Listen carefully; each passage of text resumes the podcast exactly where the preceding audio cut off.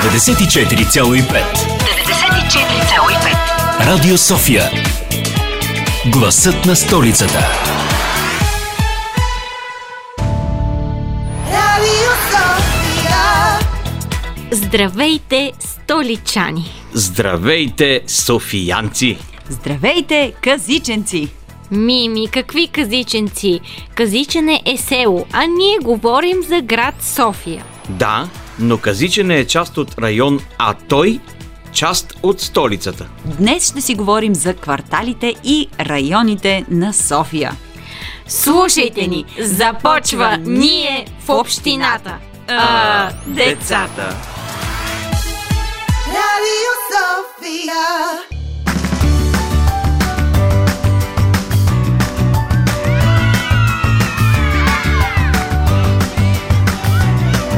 Ние децата.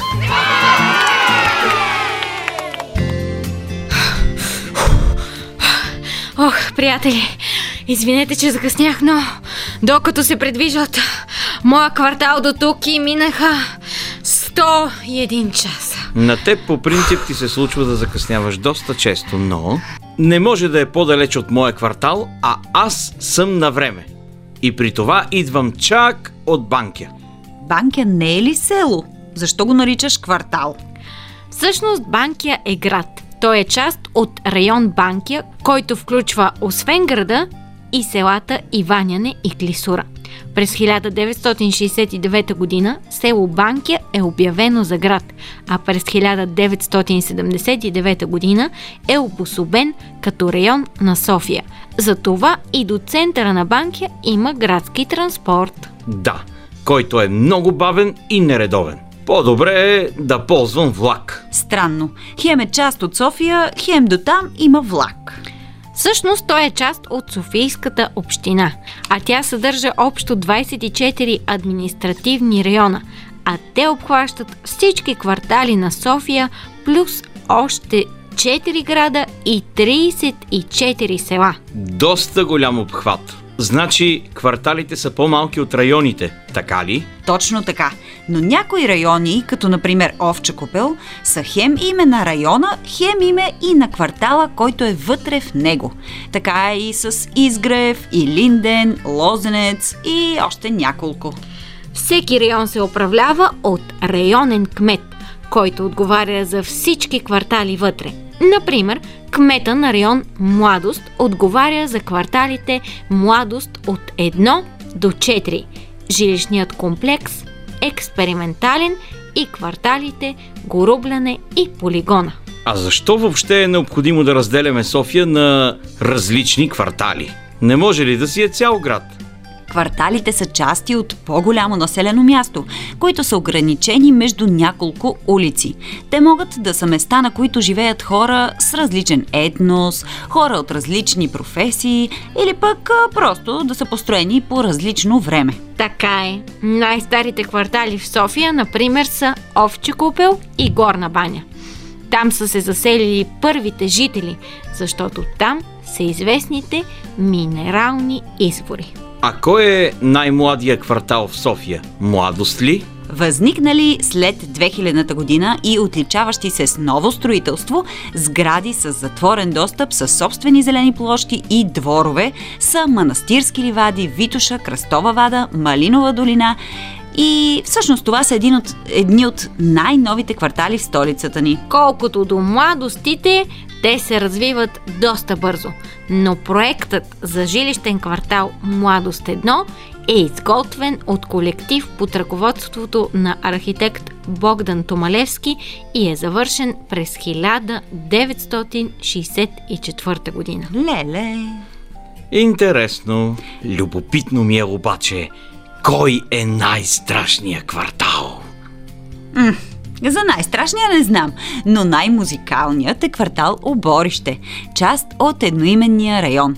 Там се намира Националната музикална академия, където се обучават по-голямата част от българските музиканти.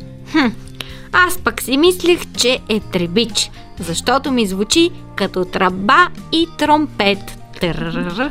Е, хайде да не разсъждаваме толкова, а да послушаме малко истинска музика. по Радио София. Чувство, мисъл, действие. Тази събота си говорим за различните квартали на София. Да чуем какво мислят нашите приятели от клуба за деца репортери под темата. Кой е любимият ви квартал в София? Младост. Младост. Младост. Еха, всички живеете в Младост, предполагам? Ми, аз да. И брат ми също. Какво бихте искали да се промени във вашия квартал и какво бихте искали да си остане същото? Тоест, ако, ако можете да кажете плюсове и минуси на своя квартал. А, плюсовете на моя квартал Младост е, че е развита инфраструктурата ни и също така е развит градския транспорт. А, обществения транспорт, така да го наречем. Дали, също и така плюса е, че всичко е близко, от училища до магазини. Например, аз лично и съм в едно училище в Младост едно, няма да му казвам как е, как се казва. А, и винаги се прибирам пеша, нали, не ми трябва автобус. А, от минусите бих а, подчертал недостиг на тротоари.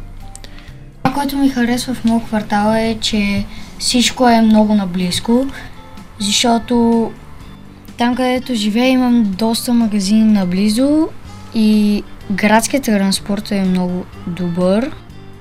Спортуваш ли в Младост? Да, но имаме един, един доста голям проблем за мене и това е зеленината. Има много малко поляни. Само блокове. Където има празно пространство, се слага един блок. Почти няма празно пространство. Което ни пречи на нас, децата, да играем, да се извеждаме кучетата, някои хора и много други причини. На мен плюсовете са, има много зеленина, всичко е, нали, много близо, много кратко да ходиш до училище. А, за минусите аз мисля, че пътищата и мръсотията. Добре, благодаря ти. Имаме представител и на квартал Дружба. Плюсовете са за градския транспорт повечето, че може да стигнат до всякъде. Минусите са два. Едното е замърсяването и, което каза Боби, дето се види зелена, всякъде е блок. Почнаха да застрояват доста начесто. Доста е застроено. Преди имаше повече така тревни площи, колкото сега. Интересно! Във всеки квартал на София живее поне по един артист или музикант. А днешният ни гост, освен че е живял в най-хубавите квартали в София, решава да отиде и в най-хубавите квартали на Рим. На гости ни е прекрасната актриса Силвия Станоева, която вече живее в Италия, но успяхме да хванем в времето, в което е в България. И тъй като ние, децата, си говорим тази седмица за софийските квартали, но теб ще те попитаме за италианските квартали, с какво са по-различните от софийските. Ами на първо място, разбира се, са много красиви. Няма да казвам, че са чисти, защото означава да излъжа, но са наистина красиви и всеки един квартал там си има собствена история и е много-много различен от всички други квартали. А, например, Трастевере, където аз живея, една от най-артистичните зони, в която има много кина и много, много фестивали се случват дори през лятото и всички млади идват да посещават този квартал петък, събота и неделя и се правят големи фиести и забавления. А как човек решава да смени своето местоживеене и на какви а, решения е въпрос това? Ами това е една много голяма крачка, много смела крачка в интерес на истината, но човек го решава по вътрешна необходимост. Може би го е искал винаги. Аз просто винаги съм искала да се придвижвам напред. Реално съм от Варна. Преди това съм живяла в по-малък град Карнобат като дете. И след Варна, разбира се, дойде София заради НАТФИЗ, където съм завършила актьорско майсторство и следващата стъпка беше нещо друго, защото аз просто винаги искам да вървя напред, да отивам напред и да, това е вътрешна необходимост, препятствията са много, въобще не е лесно, а, съвсем различно е да бъдеш на едно, място, на, на едно ново място на екскурзия, съвсем различно е да трябва да изградиш живота си изцяло от начало там. А, и да, има раз, редица препятствия, битови, емоционални, психологически, културни при преместването. А всеки ли може да смени местоживеенето си, или това по-скоро е въпрос на характер? Някои хора може би са много а, свързани с мястото, на което са се родили, и им липсва по някакъв начин, така че ти какво мислиш по въпроса? Да, оказва се, оказва се, че всички сме различни. Истината е, че наистина има хора, които сякаш се чувстват най-добре на мястото си, търсят някакъв комфорт или пък просто им стига това, което имат. Аз, разбира се, съм доста амбициозна в добрия смисъл, в този смисъл, че винаги търся вдъхновението, крачката напред, и винаги побутвам всичките ми приятели и им твърдя, че трябва да се преместят, че трябва да опитват нови неща, за да виждат, че света е по-далеч от носа им, и го препоръчвам на всеки наистина това нещо. Но във времето забелязах, че действително има хора, които просто, просто са много свързани с родното си място. А да бъдеш актриса, твоя детска мечта ли беше? Да, дори папа ми е хвърлен в театъра в Бургас и от съвсем малко, от три годишна, искам да съм актриса. Винаги като дете играех на сериали, така си учех и уроците, измислях си всички персонажи, имаше редица заглавия, имаше един сериал Роза, аз си разигравах всичките герои, тероризирах братовчетка ми да играе с мен и винаги съм искала това. А сега има документален филм, който е посветен на твоя път в професията. Разкажи ни малко повече за него и какво е чувството да има документален филм за твоята личност? Еми, много готино е, няма да крия.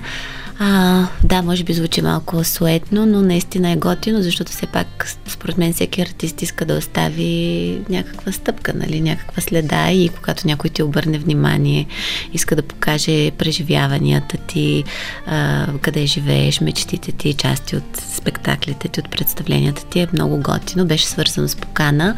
Филмът е кратък, трийсет и пет минути. Той е направен от българската режисьорка Ваня Бойчева, която е една много млада, талантлива режисьорка. Тя беше гледала моя моноспектакъл трийсет и три, който е за една актриса, която разговаря с Господ, и точно това му обяснява, че иска да сбъдне мечтите си, обаче не може да излезе от своя клаустрофобичен свят. В спектакъла тази героиня много говори за Рим, много говори за Париж, и тогава Ваня, когато дойде да гледа, беше може би няколко дни преди да се преместя, и седнахме да пием кафета в дома на киното, и тя каза: "Искам да направя филм за теб с части от спектакъла, това ще стане много интересно, освен това Рим е изключително красив град."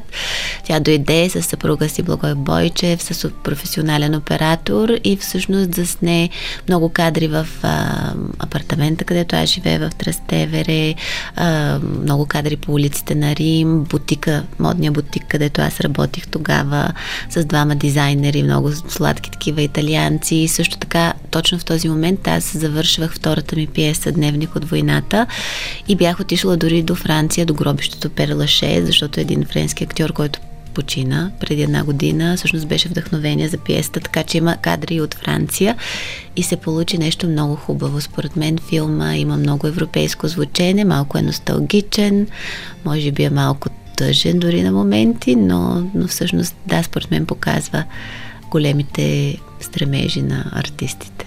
Разбирам, че нашата гостенка е преоткрила нови квартали извън пределите на България. Дали обаче зад всеки квартал стои история? Е, в Рим със сигурност зад всеки квартал стои история. Ще разберем обаче дали и в София е така след музиката.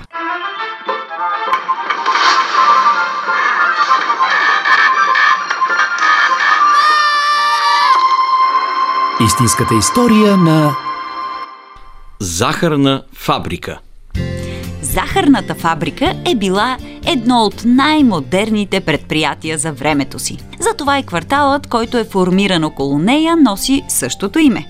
Фабриката е построена хиляда осемстотин деветдесет и осма година от белгийската компания Ернест Солвей. Нейната функция е да преработва захарно цвекло. Тогава тя се е намирала на два километра и половина извън територията на столицата. В активния период на фабриката в нея са работели близо хиляда и двеста души. Те са произвеждали седем хиляди тона рафинирана захар годишно. С влизането на България в Първата световна война през хиляда деветстотин и шестнадесета година ситуацията за белгийските инвеститори става напрегната. И затова Те решават да напуснат фабриката. Тя продължава да работи още девет години, но не така успешно. Ето каква била реакцията на работниците. Ех, откакто си тръгнаха белгийците, нищо вече не е същото. Тази фабрика съвсем я опропастиха. Май скоро ще бъде затворена. Добре, че поне ни построиха къщи около нея. В началото в квартала около фабриката живеят само работниците и техните семейства. По време на войната обаче там се помещават и немските войници.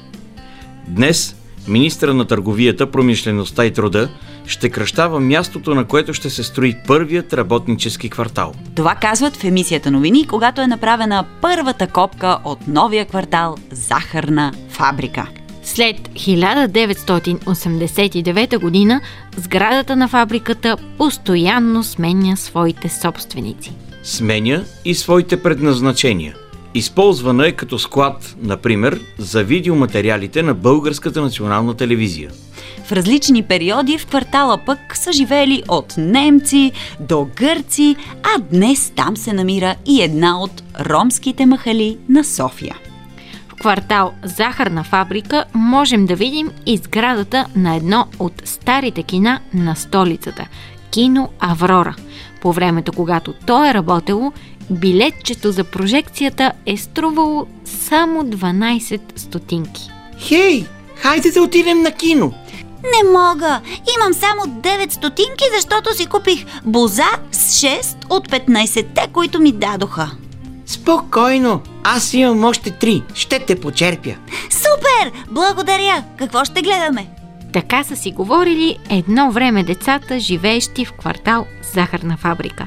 И днес там живеят деца, но едва ли посещават кино Аврора, а родителите им не работят в Захарната фабрика. Днес тя се използва само като декори за филми и концерти.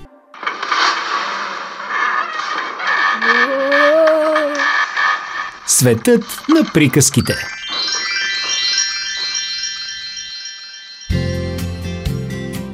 Слънцето и северният вятър. Северният вятър се гордел много със своята сила. Един ден той срещнал слънцето и се похвалил. Аз съм по-силен от тебе. Не е вярно, засмяло се слънцето. Как така не е вярно? По-силен съм и всички се страхуват от мен, извучал вятърът. Като духна, мога да потопя корабите в морето и да издухам птиците от небето. Мога да изкореня дърветата и да отнеса покривите на къщите. А ти?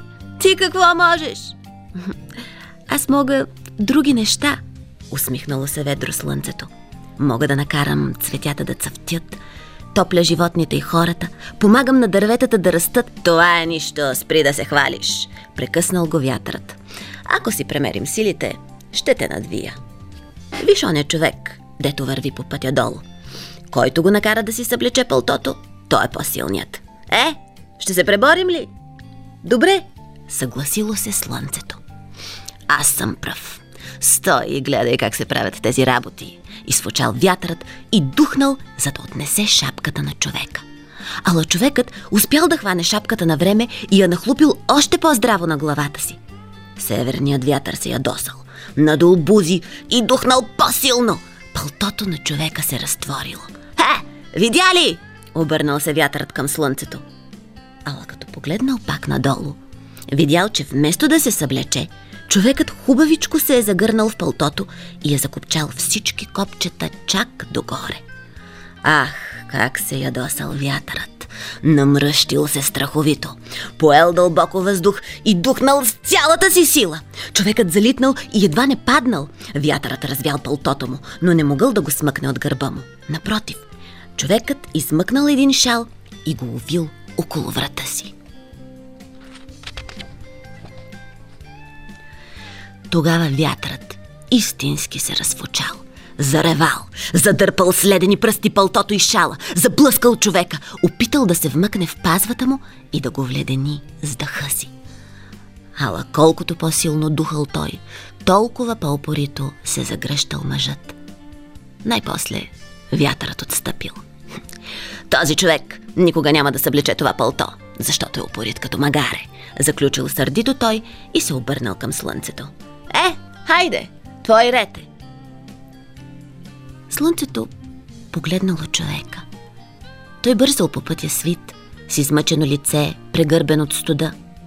Слънцето се замислило, после протегнало към земята няколко топли лъча.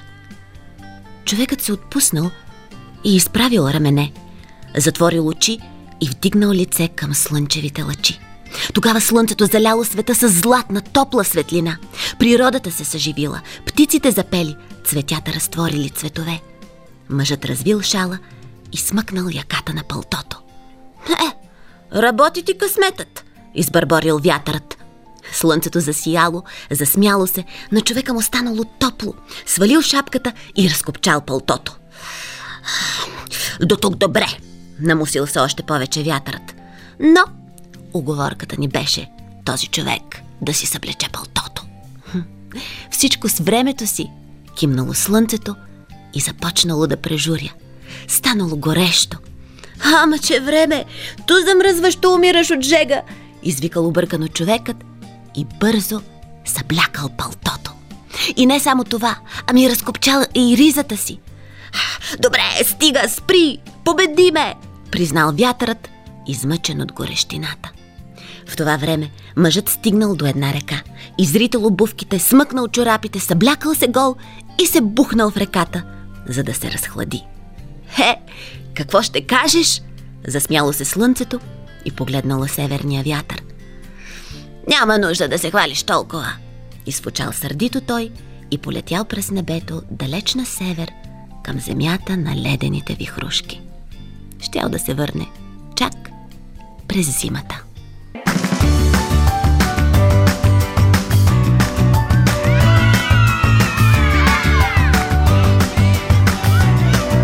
Ние, децата. Е, приятели, знаем кой е най-големият квартал в София и България. Това е Люлин. Той има общо десет микрорайона, но те не са построени в съответната последователност. Точно така. Строежът на Люлин започва с блок триста и осемнайсет, трети микрорайон през хиляда деветстотин седемдесет и трета година, последван от втори, първи, шести, четвърти, пети и седми в тази последователност. Да, освен че е голям обаче, той е известен и с своите панелни блокове, които не са най-приятното място за живеене. Да, но за времето си са били революционно откритие в строителството, защото са се строили страшно бързо. И все пак голяма част от жителите на столицата обитават именно такива блокове. Квартал Люлин като най-голям си има и доста съоръжения, сгради и институции. На неговата територия функционират общо петнайсет детски градини, дозина училища, читалища, църкви, многопрофилна болница, открита през две хиляди и десета година, множество магазини, хипермаркети, басейн, спортна зала, търговски център тип мол, заведения, бензиностанции, въобще... И комплекса на слепите. Люлин е най-големият квартал на София, а пък Чепинско шосе най-малкият. Със своите едва сто двайсет и осем жители той държи първенството по миниатюрност. Той е част от район Кремиковци и се намира в североизточната част на града. Кръстен е на едноименния път, който съответно води до софийското село Чепинци. Хубаво е да погледнем и към друга статистика. Кои са най-зелените квартали на столицата? Тези, които предоставят най-много паркове и градинки за игра. Това е лесно. Един от най-залесените квартали е Яворов. Все пак той граничи с голямата Борисова градина и има страшно много стари дървета и градинки на територията му. О, дано по-дълго да остане така. Друг зелен квартал е Надежда. Той не е близо до центъра, но пък е богат на зелени площи. На неговата територия е Северният парк. Значи в София има много квартали и всичките са с различни особености. За нас, децата, най-важното е в квартала да е спокойно. Да има училища, детски градини и, разбира се, място за игра. Така е. Всъщност едни от най-големите приятелства, които остават за цял живот, са именно познанствата от квартала. Е, да, макар че понякога между съседи възникват и най-големите спорове. Хубаво обаче да пазим своя квартал чист и приветлив и да се грижим за него. Така е. В социалните мрежи има различни групи на живущи в един и същи квартал. И от тях можем да научим за проблеми в комплекса. Или пък за акции по почистване, в които можем да се включим. Точно така. Там можем да публикуваме известие и за изгубен или намерен домашен любимец, за нередности или за похвали към нашите съседи. Би било добре да сме в добри отношения с повечето си съкварталци, защото те могат да ни помогнат в някои ситуации. А и от това колко сме задружни, зависи и кварталът ни да става все по-хубав за живеене. Приятели, благодарим ви, че бяхте с нас и тази събота. Надяваме се да сме ви били полезни и да сте научили нови неща за кварталите на София. Обичаме ви! До следващия път! А до тогава помнете, вашият квартал е нашата кауза!